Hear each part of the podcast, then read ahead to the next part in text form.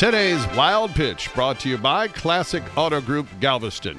At last weekend's game between the Vikings and the Eagles in Philly, Philly fan was doing what Philly fan does best act like morons.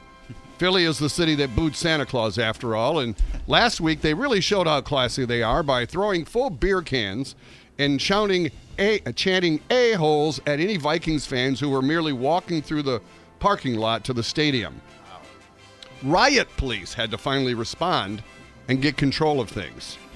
Well, payback's a bitch, Philly fan, and you've overlooked a very important fact. This year's Super Bowl is in Minnesota.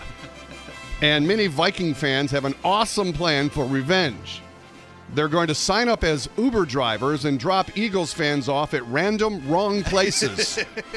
it's brilliant. Philly fan not only misses the game, but also probably gets frostbite. That's today's wild pitch.